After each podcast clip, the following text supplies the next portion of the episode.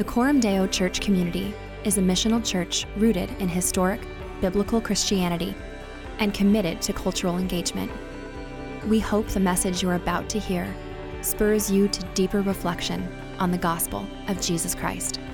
Thanks for listening. Our scripture reading this morning is Psalm 28. To you, O Lord, I call, my rock.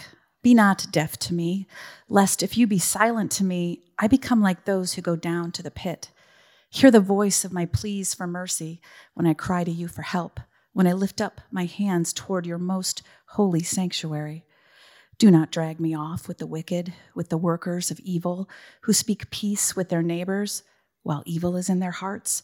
Give to them according to their work and according to the evil of their deeds. Give to them according to the work of their hands render them their due reward. Because they do not regard the works of the Lord or the works of his hands, he will tear them down and build them up no more. Blessed be the Lord, for he has heard the voice of my pleas for mercy. The Lord is my strength and my shield. In him my heart trusts, and I am helped. My heart exalts, and with my song I give thanks to him.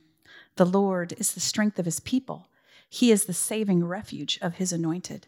Oh, save your people and bless your heritage. Be their shepherd and carry them forever. The word of God for the people of God.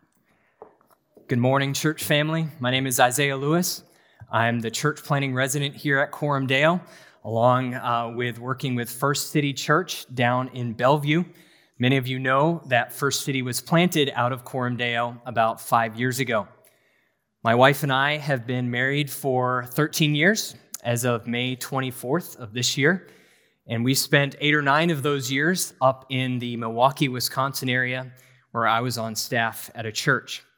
We moved to Omaha back in March of 2020, which a certain pandemic did as well, if you remember. In all transparency, I count it a true joy and privilege to be opening God's Word with you this morning. I'm very thankful for the opportunity. So I'd invite you to take your Bible and turn to Psalm 28. Psalm 28. If you're using the Bible in the seat under you, uh, page 430 in that Bible. I'm thankful for this opportunity because my study of this psalm has been particularly helpful for me. This psalm addresses one of my deepest faith struggles. So often I find within myself a war raging. See, I long to live in a world of justice. I long to live in a world where those who are most vulnerable among us are not taken advantage of, but are cared for. Passages like Amos chapter 5, verse 24 that describes justice raining down like waters and righteousness flowing like an ever flowing stream. Passages like those are beautifully compelling ideas for me. I had a friend in high school and in college who was on the autism spectrum, and we were pretty good friends. And it used to make me so angry to see how he was teased and made fun of by our peers. I'm an idealist. I long for a world of true equity and justice where those who are not able to care for themselves are cared for, where we celebrate human beings as people made in the image of God, regardless of their age, regardless of their cognitive development, regardless of their physical conditions. I long to live in a world where those who mistreat and oppress others are dealt with accordingly. Perhaps you can relate to those kinds of desires and longings.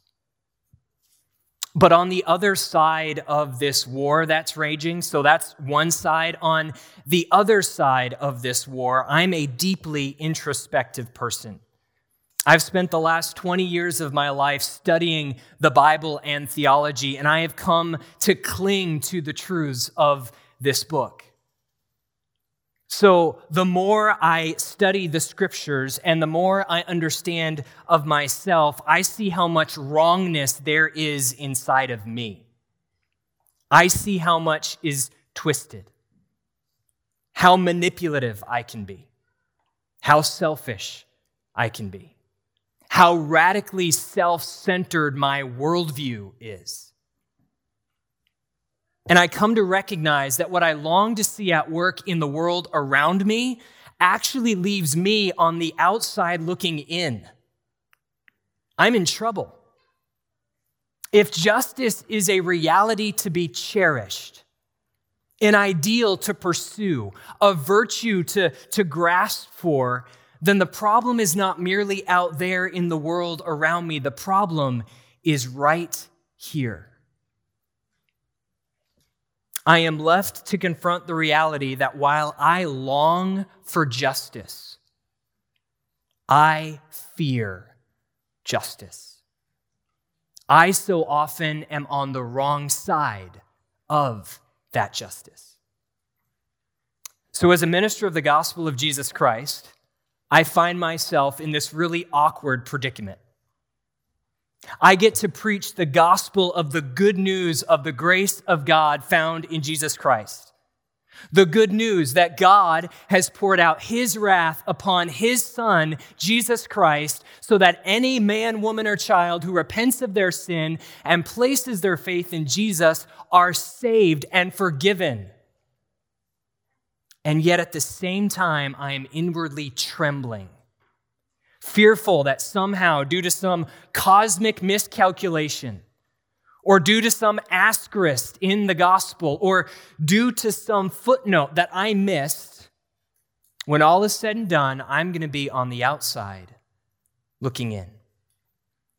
I find that I am both fearing and longing for justice, all at the same time. And I wonder if there's anyone else in this room this morning that can identify with those fears and with those feelings. The author of Psalm 28 can. As the psalm opens, we are immediately invited into a sacred space, a man's personal prayer time. And what we see is a story in prayer form. It traces the journey of a child of God as he's desperately praying for justice, justice on those who set themselves against the people of God, while he's praying that as one of the people of God, he would experience God's care. What does God want us to know about our longing and fear of justice? Our longing for justice and our fear of that justice? Well, to answer that question, let's observe this psalm under three headings the psalm as a historical prayer, the psalm and our experience, and the psalm as solid hope. As we look at this psalm as a historical prayer, we see one of the people of God relying heavily on the covenants of God. Specifically, the covenant that the psalmist is resting his mind on is the covenant that God made with King David back in 1 Chronicles 17. That covenant was that God would be David's God and that God would establish David's kingdom. Now, if the king was receiving the blessing from God, then all of the king's subjects would take part in that same blessing. But for some unknown reason, the psalmist is fearful that he would actually receive those blessings. These promises seem in doubt to him as he begins to write. It seems to him that as, as if he was in more danger than those who set themselves up against God. So hear his desperation. Look at verse 1. To you, O Lord, I call. My rock, be not deaf to me lest if you be silent to me, I become like those who go down to the pit. Hear the voice of my pleas for mercy when I cry to you for help, when I lift up my hands towards your most holy sanctuary. Now, confession is good for the soul, so I'm told. And for some of us, one of the most anxiety producing experiences of the technological world in which we live is the process of being ghosted. Do you know what I'm talking about? You're in a texting conversation with a friend or maybe a family member, and you ask them a fairly personal question, perhaps. Or maybe you're inviting them to get together at some point in later on in the week. Or maybe you've had to just cancel with them uh, for some engagement that you had set up. And you've been texting back and forth regularly. You send that text and you wait for a response, and what shows up? The three little dots in the speech bubble. And it just starts pulsing at you, right? And it pulses, and it pulses, and it pulses. And 15 minutes later, you're staring at your phone, your hands and knuckles are white, you can hardly catch a breath, your heart is pounding, and you're like, reply already. And then the bubble just disappears. It's gone. No reply whatsoever. For those of us who can read passive aggression into anything, that's a nightmare. When communication is expected, silence is unnerving. It's bad enough in our human interactions, right? But when the communication or when an answer is expected from God and God Himself is silent, that silence can be devastating. Andrew Peterson writes in his song, The Silence of God, it's enough to drive a man crazy. It'll break a man's faith. It'll make him wonder if he's ever been sane. When he's bleeding for comfort from thy staff and thy rod, and the heaven's only answer is the silence of God. The psalmist here is fearful of God's silence because of what it would mean for him. He's telling God, if you be silent to me, then I am no better off than those who set themselves up against you, those who are under your judgment. God, if you don't answer, I'm no better off than those who suffer your divine judgment. Don't treat me in the same way you treat those who are hostile towards you. So you can hear his desperation, but you can also feel his emotion in these words. If we just rush past the text, we miss the teeth that are found in his request to God. The psalmist is terrified of experiencing the same judgment of God that he's praying the wicked will experience. Look at verse 3. Do not drag me off with the wicked, with the workers of evil. But at the same time, he says, don't let them get away with evil. Don't drag me off with them, but don't let them get away with it. Verse 4. Notice the repetition. Repay them according to what they have done, according to the evil of their deeds. Repay them according to the work of their hands. Give them back what they deserve. In other words, the psalmist is saying, God, I fear your justice and I long for your justice.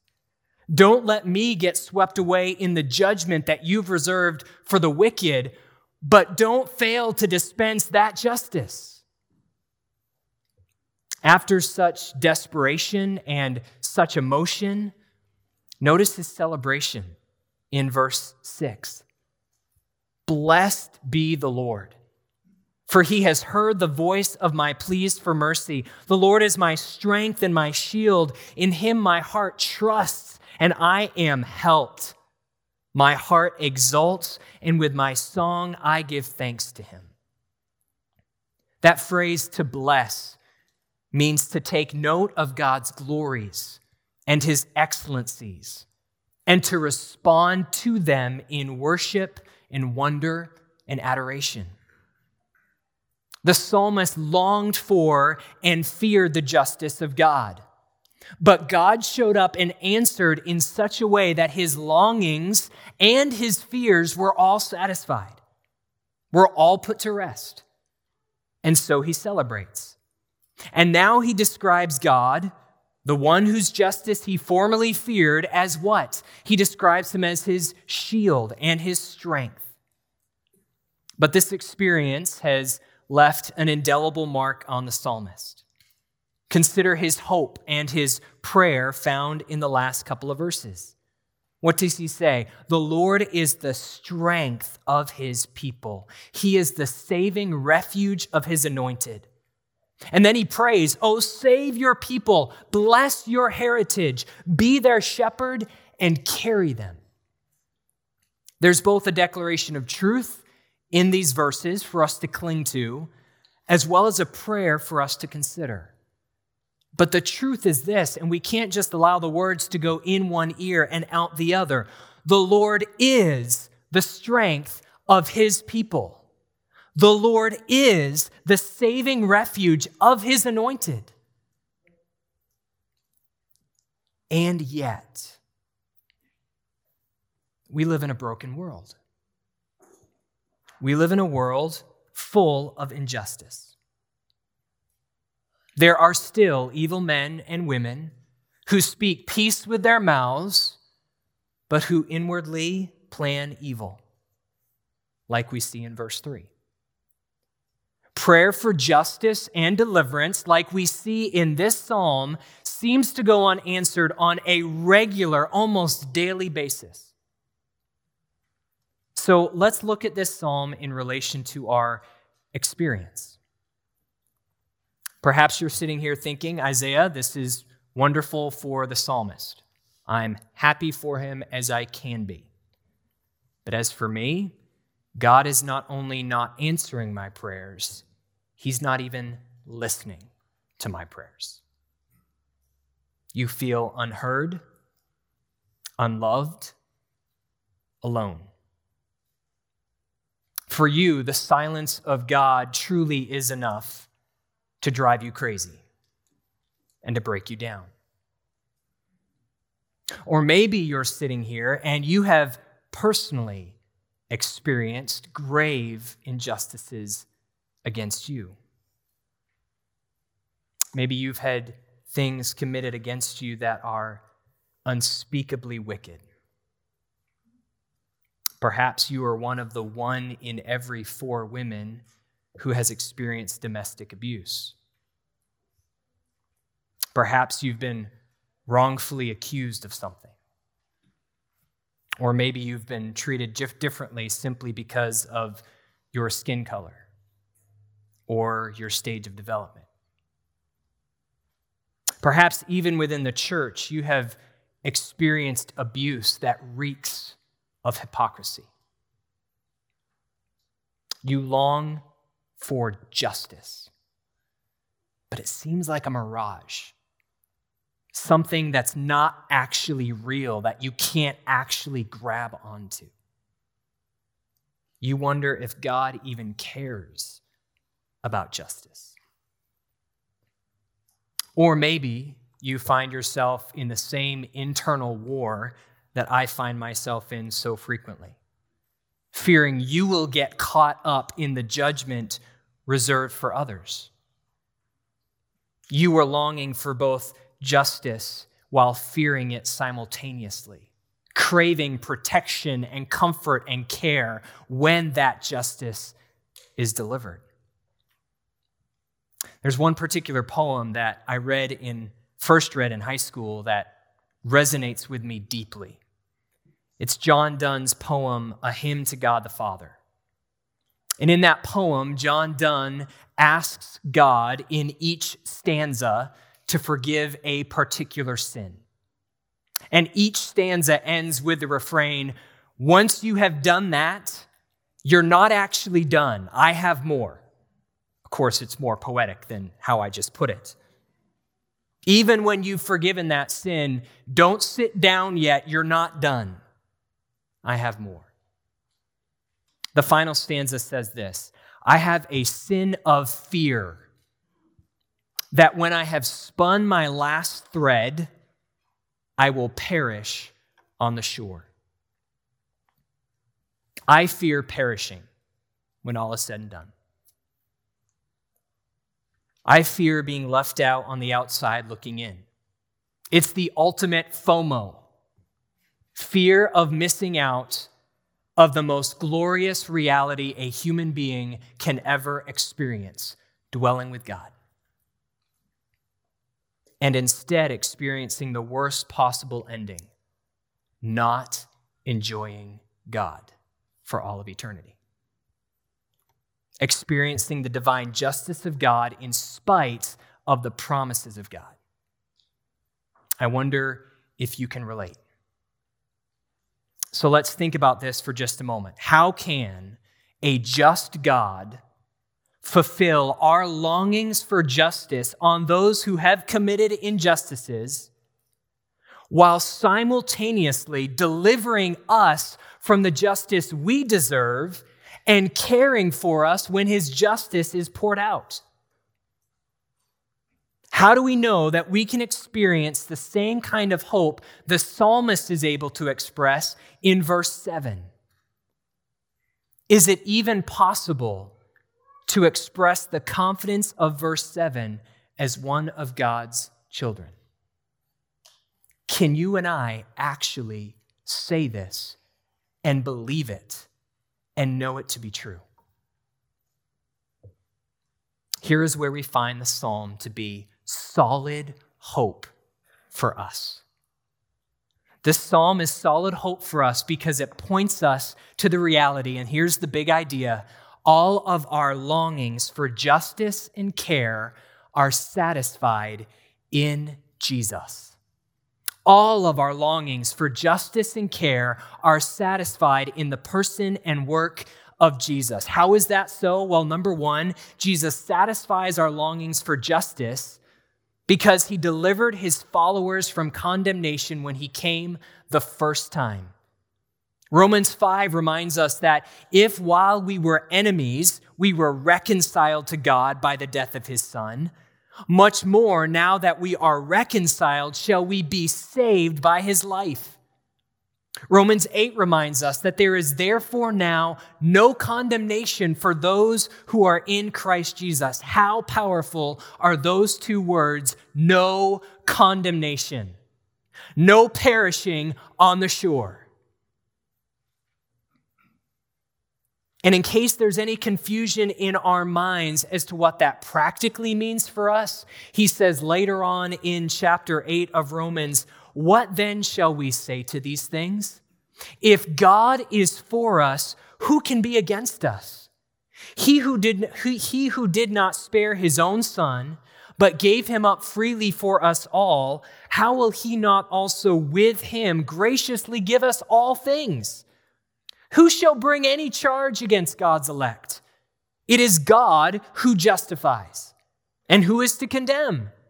Christ Jesus is the one who died, more than that, who is raised, who is at the right hand of God, who indeed is interceding for us. I am sure that neither death nor life, nor angels, nor powers, nor things present, nor things to come, nor powers, nor height, nor depth, nor anything else in all of creation will be able to separate us from the love of God in Christ Jesus our Lord. If you have put your trust in the Son, this God is for you, not against you. In the words of our psalm, those who entrust themselves to God's justice and care through Jesus find God to be their strength and their shield. So Jesus delivered his followers from condemnation. That is one way that he has satisfied our longing for justice. But the second way, Jesus satisfies our longing for justice by delivering his enemies to judgment when he comes again. This is why the gospel is such good news, because there's coming a day when every wrong will be righted. There's coming a day when every action, no matter how deep and dark the darkness was that action was committed in, it will be brought to light. All of the injustices that seem to go unnoticed or unchecked in our everyday lives and in the world around us, they are not overlooked by Jesus. He is the perfect judge. Acts 17 describes God fixing a day in which he will judge the world in righteousness through a man whom he has appointed, having furnished proof to all men by raising him from the dead. And then Revelation 20 describes for us what that day of judgment will look like. And I saw the dead, small and great, standing before the throne, and books were opened and the dead were judged from the things which were written in the books according to their deeds. And they were judged, every one of them, according to their deeds. Does this sound familiar? It is exactly what the psalmist prayed for in Psalm 28. For those who are here wondering if God hears your cries for justice, God, in His mercy and in His grace, meets you this morning through this psalm. And He assures you that a delay in answer is not a lack of care. Simply because his answer for justice is not is delayed does not mean he does not care. He hears you. He sees you. He knows you. There's coming a day when you will be able to cry out with the psalmist, Blessed be the Lord. Your longing for justice will be fulfilled. And if this God is your God, you can rest in him as your shield and your strength as you wait for him to deliver that kind of justice. For those who have experienced grave injustice, Today, God meets you in His grace through this psalm to remind you that the delay of justice is not an absence of justice. Simply because justice is delayed does not mean it is delayed indefinitely. There's coming a day when your longing for justice will be fulfilled to a degree that you cannot even understand. You will be able to say for yourself that the Lord has heard my pleas for mercy. You will find that because you entrusted your care to the one appointed, appointed as judge, he has truly become your shield and your strength. Jesus frees us from the slavery of bitterness and despair, for he is the righteous judge who will not fail to deliver justice. Friend, if you desire justice in this world, if you long for a world where what's wrong is put right and what is broken is made whole, then you should actually become a Christian. Because only the gospel of Jesus Christ promises you that future. If there is no God, if there is no cross, if there's no resurrection, then what hope do you have that justice is even possible? It's only the gospel that proclaims the good news that evil has been judged and will be judged. If you crave justice, you are actually craving what can only be found in the perfect judge himself, Jesus Christ. So, friend, come to Jesus. All of your longings for justice and care will be satisfied in him. But what about those of us who crave assurance that we will be cared for and protected in the day of judgment. Well, Jesus satisfies our longing for care. Verses 7 and 9 remind us of this. The New Testament reminds us that by the Holy Spirit, God is actively and faithfully strengthening his people. Do you remember in 1 Peter chapter 5, Jesus is described as the chief shepherd. He's described as the great shepherd of the sheep in Hebrews chapter 13. When I fear my faith will fail, Christ will hold me fast, says the songwriter. He is, as Hebrew reminds us, an uttermost kind of Savior. He doesn't save 98.9% of the way. He brings his children all the way home. And if we have entrusted ourselves to Jesus, when we have spun our last thread, we do not need to fear perishing on the shore. In fact, we can joyfully repent of this unbelief and embrace by faith and with joy the promise that upon our death, in the words of John Donne, the sun, S O N, will shine as he shines now, with as much mercy and grace and love and acceptance, not rejection, for all of eternity. So, friends, hear and rejoice in the message of Psalm 28. All of our longings for justice, all of our longings for care are satisfied in Jesus.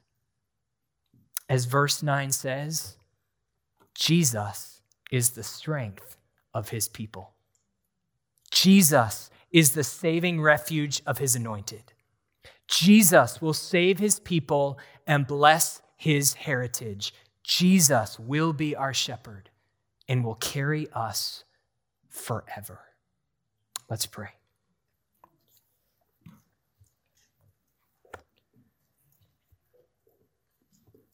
Father in heaven, we thank you so much for your word. We thank you that it is a solid rock for us to stand on. Father, we thank you that it addresses the reality of life in a fallen world, that it does not shy away from dealing with the reality of evil and, and wicked men and the fears of our heart and the weakness of our flesh. Thank you that you meet us in your word. Father, we thank you for the Holy Spirit. I pray that this morning, Spirit, you would use your word to encourage those who need to be encouraged, that they would be strengthened by the reality that Jesus satisfies our longings for justice and care. And Father, if there is one here this morning that has never bowed the knee to Jesus Christ, who is still trying to be the king of his or her own world, I pray that they would see the beauty of the gospel and the beauty of Jesus Christ, and that they would return to him in repentance and faith. And we pray these things in Jesus' name. Amen.